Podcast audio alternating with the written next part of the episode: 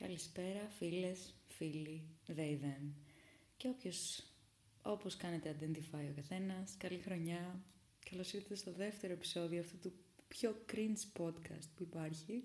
Θα ξεκινήσω λέγοντας ότι δεν έχω βάλει κάποιο πρόγραμμα για το συγκεκριμένο επεισόδιο. Δεν θέλω να πω ιστορία, γιατί ενώ έχω πάρα πολλές, δεν θέλω να μπούμε ακόμα στα βαθιά. Θέλω λίγο να πω καμιά αερολογία, να υπάρχει ένα χαλαρό κλίμα, ο πραγματικός λόγος που αποφάσισα να ξεκινήσω podcast, καλά πέρα από αυτά που είπα στο προηγούμενο επεισόδιο, είναι ότι μιλώ υπερβολικά πολύ μόνη μου. Οπότε κάπου πρέπει να τα βγάλω προς τα έξω. Εκαημένη, τι να κάνω. Φέτος ήταν η πρώτη χρονιά, καλά ψέματα δεν ήταν η πρώτη χρονιά, αλλά δεν έκατσα να γράψω New Year's Resolutions και καλά τι περιμένω από το επόμενο έτος που θα έρθει, τι θέλω να πετύχω, τι θέλω να διορθώσω. Έχω βαρεθεί βασικά να βάζω πίεση στον εαυτό μου. Ε, δεν χρειάζεται. Απλά ξέρω σε τι τομείς ε, θέλω να βελτιωθώ. Κυρίως είναι εσωτερικοί παράγοντες, δηλαδή δεν έχει να βγάλω παραπάνω χρήμα, ε, να ταξιδέψω παραπάνω. Καλά, αυτό είναι ένα θέλω, μια επιθυμία, δεν είναι στόχος. Άμα βγει καλός. Έχω κάτσει και έχω κάνει αρκετό self-reflect τελευταίο, το τελευταίο διάστημα, κυρίως για συμπεριφορές μου στο παρελθόν και νομίζω θέλω να επικεντρωθώ σε πολύ συγκεκριμένα σημεία, όπως για παράδειγμα το να έχω περισσότερη υπομονή. Πλέον δεν έχω υπομονή για το οτιδήποτε. Δεν μιλάω μόνο για κίνηση στο δρόμο, στο αυτοκίνητο που πραγματικά μου σπάει τα νευρά πειρά. Δεν έχω υπομονή να κάτσω να ακούσω ένα τραγούδι ολόκληρο γιατί θέλω μέσα να πάω στο επόμενο. Ε, δεν ευχαριστιέμαι μικρές στιγμές, να πάρω δύο ανάσες, να ηρεμήσω. Δηλαδή αυτό που δεν μου αρέσει καθόλου που κάνω ε, είναι ότι ξυπνάω το πρωί, αμέσως πιάνω το κινητό. Δηλαδή είναι το χειρότερο ναρκωτικό, το κινητό αυτό, το το scroll συνέχεια ε, και δεν μπαίνω μόνο Instagram ξέρω εγώ και TikTok, οτιδήποτε, απλά πιάνω το κινητό να δω, μου έχουν στείλει μήνυμα τι καιρό θα κάνει σήμερα με το που ξυπνάω, ενώ κανονικά θέλω να πρέπει να βλέπουμε λίγο τον ήλιο πρώτα, να παίρνουμε δύο ανάσες, να πίνουμε μια γουλιά νερό. Ε, κάτι που δεν περίμενα να έρθει καινούργια χρονιά για να ξεκινήσω είναι ότι κάθομαι και γράφω γιατί είμαι ευγνώμων. Στην αρχή το έκανα κάθε μέρα, εντάξει δεν βγαίνει κάθε μέρα. Ε, το κάνω, ας πούμε, όσο πιο συχνά μπορώ, γράφω ένα, έχω ένα σημειωματάριο. Μπορεί να είναι το οτιδήποτε, δηλαδή, ξέρω, έχω γράψει για το αυτοκίνητο, ότι έχω ένα μάξι και μπορώ να μετακινούμε. Έχω γράψει για ένα κομπλιμέντο που έλαβα. Και γενικά θέλω να είμαι πιο ευγνώμων προς τους ανθρώπους ε, που με περιτριγυρίζουν και επιλέγω να βάζω στη ζωή μου, ε, που έρχομαι κοντά δηλαδή. Είμαι πολύ ευγνώμων που έχω καταφέρει και έχω ένα καλό γκρουπ ανθρώπων γύρω μου. Έχω λάβει δηλαδή αρκετή υποστήριξη, αγάπη και κατανόηση. Και οι περισσότεροι από αυτούς είναι παιδικοί φίλοι που όταν είσαι παιδικός φίλος με τον άλλον έχεις ένα άλλο connection. Καλά δεν λέω ότι δεν γίνεται να έρθεις πολύ κοντά με ένα άτομο που γνωρίζεις πρόσφατα, μου έχει συμβεί.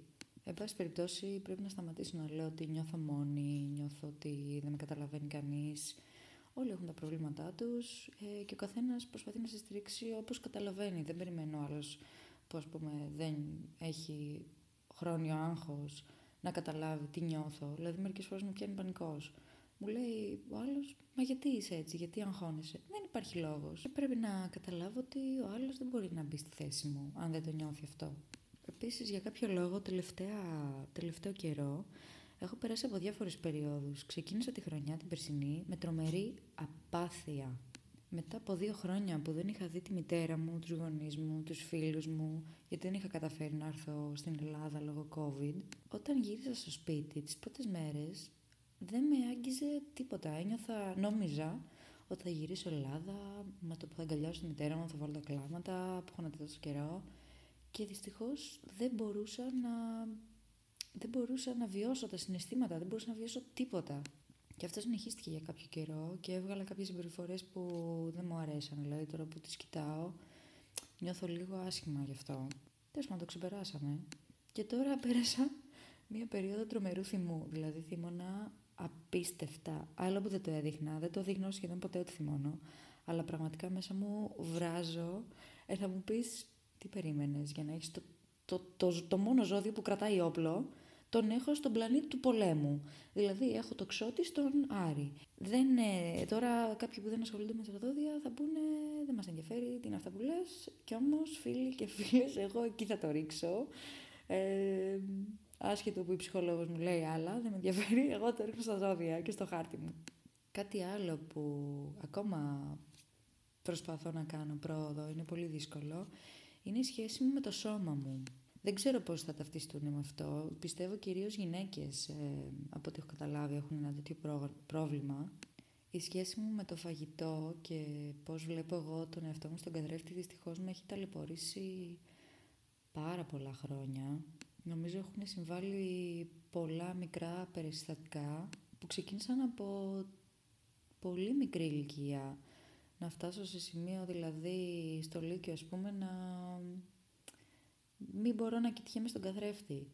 Και τώρα δηλαδή, ενώ έχει βελτιωθεί πάρα πολύ η σχέση μου και με το φαγητό και το πώς με βλέπω, σταμάτησα να πηγαίνω γυμναστήριο λόγω του body dysmorphia.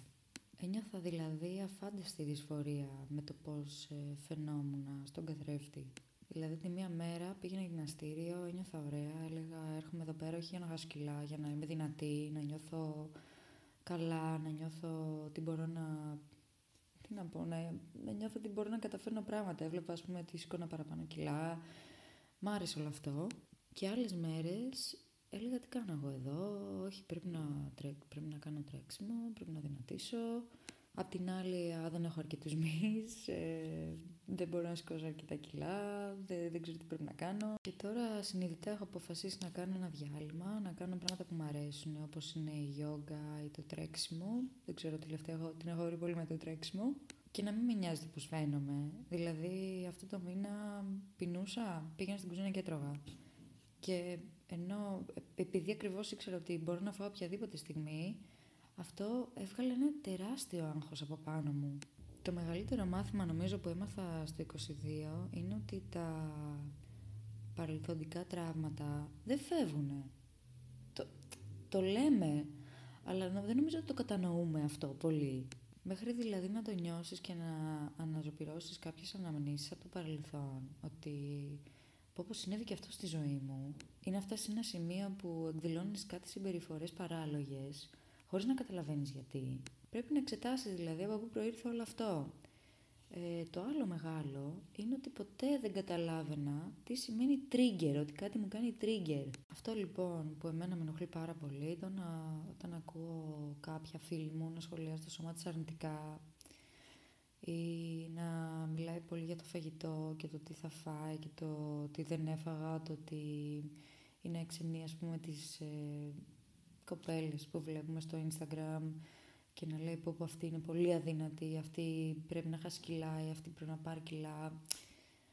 Αυτό με, με ενοχλεί πάρα πολύ μέσα μου. Είναι σαν να έχω μία...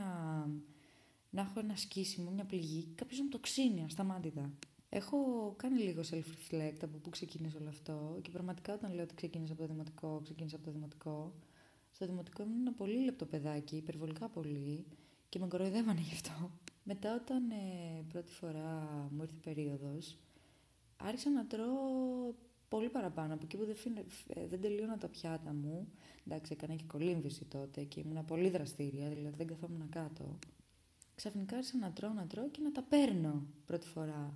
Και η συμπεριφορά, συμπεριφορά που εξέλαβα από το περιβάλλον ήταν ότι παρατρώς, σαν να λένε. Ότι πρόσεχε λίγο τα κιλά σου τώρα, δεν ήταν με καλό. Αντί να μου πούνε άστο παιδί να φάει, ας πούμε, κάνει προπονήσεις, κάνει το ένα, κάνει το άλλο. Ακούγα πολλά, πάλι θα φας. Ή πρόσεχε λίγο τώρα, έχεις αρχίσει και τα παίρνεις τα κιλά. Επίσης βρήκα πολύ comfort στο φάι. Δηλαδή, όταν βαριόμουν να διαβάσω, πήγαινα στην κουζίνα και έφτιαχνα ξέρω εγώ, έβαζα μερέντα σε ψωμιά και τα έτρωγα απανοτά, απλά για να μην διαβάσω, το βρίσκα σαν δικαιολογία. Και μετά από ένα σημείο και μετά, όταν ε, είσαι και σε ένα χώρο ειδικά που είσαι...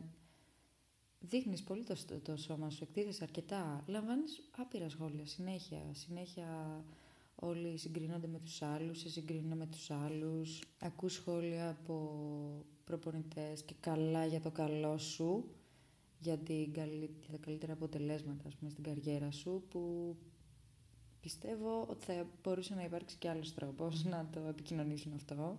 Και εννοείται η έντονη σεξουαλικοποίηση που υπάρχει στην κοινωνία, στο χώρο της κολύμβησης που ήμουν εγώ, στο ότι υπάρχει έξαψη ας πούμε στο γυμνάσιο, ξαφνικά όλοι ξυπνάνε, κάτι ξυπνάει μέσα τους. Δηλαδή υπήρχε πάρα πολύ επιρροή αρνητική δίπλα μου. Θυμάμαι πάρα πολύ έντονα στο Λύκειο, πρέπει να ήταν Δευτέρα Λυκείου, είχα κατέβει τα 60 κιλά. Τώρα δεν, κάνει, δεν μ' αρέσει να μιλάω για κιλά, αλλά τέλος πάντων για μένα είναι λίγο το να έχεις 57 κιλά με ένα 78 ύψος, έτσι, και να κάνεις πρωταθλητισμό. Και θυμάμαι ήμουνα σε μια προπόνηση και καλά, είχα και έντονη κατάθλιψη, δηλαδή δεν ήταν μόνο ότι το έκανα για δίαιτα, νομίζω, εκείνη την περίοδο τουλάχιστον. Αλλά θυμάμαι μια προπόνηση που έκανα, προσπαθούσα να ακολουθήσω και έφτανα στον τοίχο και δεν μπορούσα, νιώθω ότι το σώμα μου σβήνει. Δεν σεβαζόμουν, δεν σεβόμουν καθόλου τον εαυτό μου. Δηλαδή, κοιτώντας πίσω τώρα, πραγματικά λέω, φίλε, τι έκανα. Δηλαδή, αντί να ευχαριστιέμαι τη ζωή μου, εγώ συνέχεια είχαμε, ας πούμε, τις πανελίνε, είχαμε το ένα, είχαμε το άλλο, είχα να ασχολούμαι και με αυτό. Και δεν τελείωσε εννοείται εκεί. Δεν είναι ότι το κατανόησα τότε ότι πόσο κακό κάνω. Μετά συνεχίστηκε και δεύτερο και τρίτο έτος στο πανεπιστήμιο και πέμπτο με τον COVID που καλά. Όταν σταμάτησα τον πρωταθλητισμό, πρώτη φορά στη ζωή μου που δεν γυμναζόμουν, ε, άρχισα τα αντισυλληπτικά επίσης εκείνη την εποχή περί, περίπου. Είχα αρχίσει και κάτι άλλα, κάτι άλλα φάρμακα. Τι να, δεν θα το πω πολύ απλά. Ναι, έχω πάρει φάρμακα για ψυχολογικούς λόγους. Όλα αυτά, οι ορμόνες μου είχαν γίνει σκατά, τα νεύρα μου είχαν γίνει τρεις σκατά η κατάθλιψη είχε χτυπήσει κόκκινο και σαν να μην έφτανα λοιπόν όλα αυτά, η Ελεάνα βρέθηκε, πρέπει να, νομίζω τότε πρέπει να τα πήρα μόνο μια σχεδόν, 15 ε, κιλά παραπάνω. Που, να σας πω την αλήθεια, κοιτώντας πίσω δεν είναι άσχημα. Ε, εντάξει, στην αρχή μου ήταν λίγο παράξενο όλο αυτό, είναι πολύ διαφορετικό. Ενώ είχα πάρει κιλά όλα τα χρόνια στα πανεπιστήμια λόγω του γυμναστηρίου, είχα πάρει μυς πολλούς. Ε, οπότε ναι, ζήγησα παραπάνω. Πέρα από αυτό, μετά ήρθαν και πήρα και άλλα τόσα. δηλαδή, τώρα δεν θυμάμαι κιλά και δεν θέλω να μιλάω με κιλά, αλλά ήταν ναι, κάτι διαφορετικό για μένα τέλος πάντων. Α καταλήξω εκεί. Ίσως διεισδύσω πάνω σε αυτό το θέμα περισσότερο σε κάποιο άλλο επεισόδιο.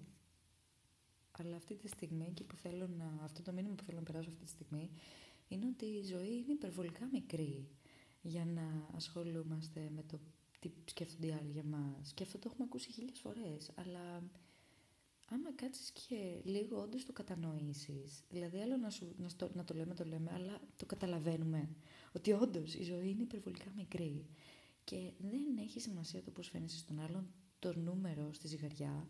Έχω σταματήσει να ζυγίζομαι, είναι ό,τι καλύτερο έχω κάνει για τον εαυτό μου. Κάθε φορά που κοιτάμε στον καθρέφτη, λέω Παναγία μου την κομμενάρα είσαι και το πιστεύω ή μάλλον για να το πιστέψω. Αλλά αυτό το, αν δεν δώσεις εσύ αυτοπεποίθηση στον εαυτό σου, μην περιμένεις να σε δώσει ο άλλος. Μπορεί να έχω ακόμα πολύ δρόμο μπροστά μου για να είμαι εντελώς καλά σε αυτό το κομμάτι, αλλά τουλάχιστον είμαι πολύ πιο συνειδητοποιημένος προς αυτό.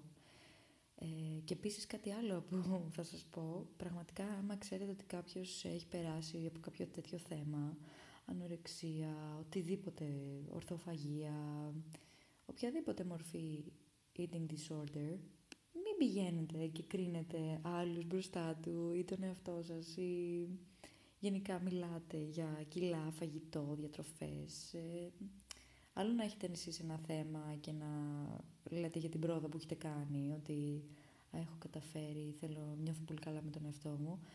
Και άλλο να το λέτε με άποψη ότι χάνω κιλά γιατί έτσι θέλει η κοινωνία. Δεν ξέρω αν περνάω το μήνυμα που θέλω να περάσω σωστά αυτή τη στιγμή. Είχα δούλευα σήμερα και ο εγκέφαλος μου δεν λειτουργεί. Περάσω έτσι ξαφνικά στο επόμενο θέμα που δεν θα πολύ αναπτύξω, δεν θέλω να κουράσω, ε, το οποίο είναι το manifestation.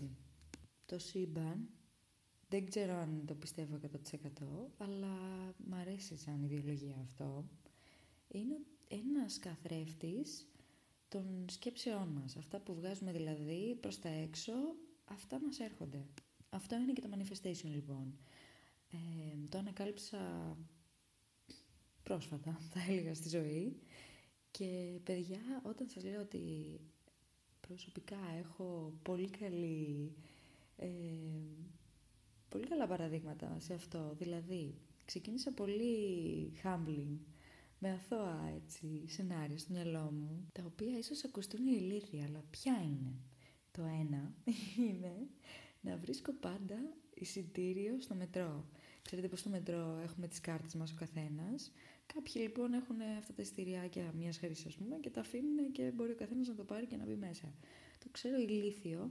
Θα μου πει εντάξει, Ελίζα, θέλω να δώσει ένα ευρώ. Όχι, δεν θέλω να χάσω το χρόνο μου να δώσω ένα ευρώ, να πάω στη μηχανή να βγάλω εισιτήριο. Δεν θέλω. Και λέω θα, θα βρω εισιτήριο κάθε φορά. Και κάθε φορά βρίσκω. Το άλλο είναι με το πάρκινγκ. Πολύ σημαντικό για μένα δεν μπορώ να κάνω 100 κύκλους να παρκάρω. Δεν γίνεται, συγγνώμη, δεν έχω αυτή την υπομονή. Πάντα θα βρίσκω πάρκινγκ. Το έχω βγάλει προς τα έξω, το σύμπαν με έχει ακούσει, έχει κατανοήσει ότι εγώ δεν θα παίξω το παιχνίδι, ψέξε βρες θέση και πάντα μου εμφανίζεται η θέση πολύ κοντά στο σημείο που θέλω. Παράδειγμα με το γυμναστήριο, ε, δεν έχει, που πήγαινα, δεν πάω τώρα, όπως είπα, που πήγαινα, δεν έχει πολλή θέση, πολλές θέσεις να παρκάρεις και παιδιά κάθε φορά σχεδόν έβρισκα μπροστά. Ή τύχαινε να υπήρχε άδεια θέση, είτε εκείνη τη στιγμή που έφτανα κάποιος έφευγε για μαγείας. Επειδή έλεγα, προετοίμαζα τον εαυτό μου ότι θα βρω πάρκινγκ, θα βρω πάρκινγκ, δεν θα ψάξω, δεν θα περπατήσω πολύ. Και από τότε που άρχισα να το λέω όλο αυτό, κάθε φορά, εδώ και ένα χρόνο, βρίσκω πάρκινγκ. Δηλαδή είναι τρελό. Μία φορά, ας πούμε, για να δώσω ένα παράδειγμα, ήταν μια μέρα η οποία είχα τις μαύρες μου. Δεν ήμουν στα πολύ καλά. Δεν θυμάμαι τι είχε γίνει, αλλά τέλος πάντων. Είχα αργήσει για να πάω στην προπόνηση, που εγώ πήγαινα προπόνηση στα ηλίσια. Εννοείται δεν θα έμπλεκα με κίνηση στη Μεσογείο, οπότε κάθε φορά έπαιρνα, πήγαινα δικήσεις, πάρκαρ το μάξι, έπαιρνα το μετρό, κατέβαινα μέγαρο μουσικής και περπατούσα στο πολυμητήριο. Τις ώρες όμως που ήταν να πάω δικήσεις, για κάποιο λόγο υπήρχε υπερβολικά πολλή κίνηση.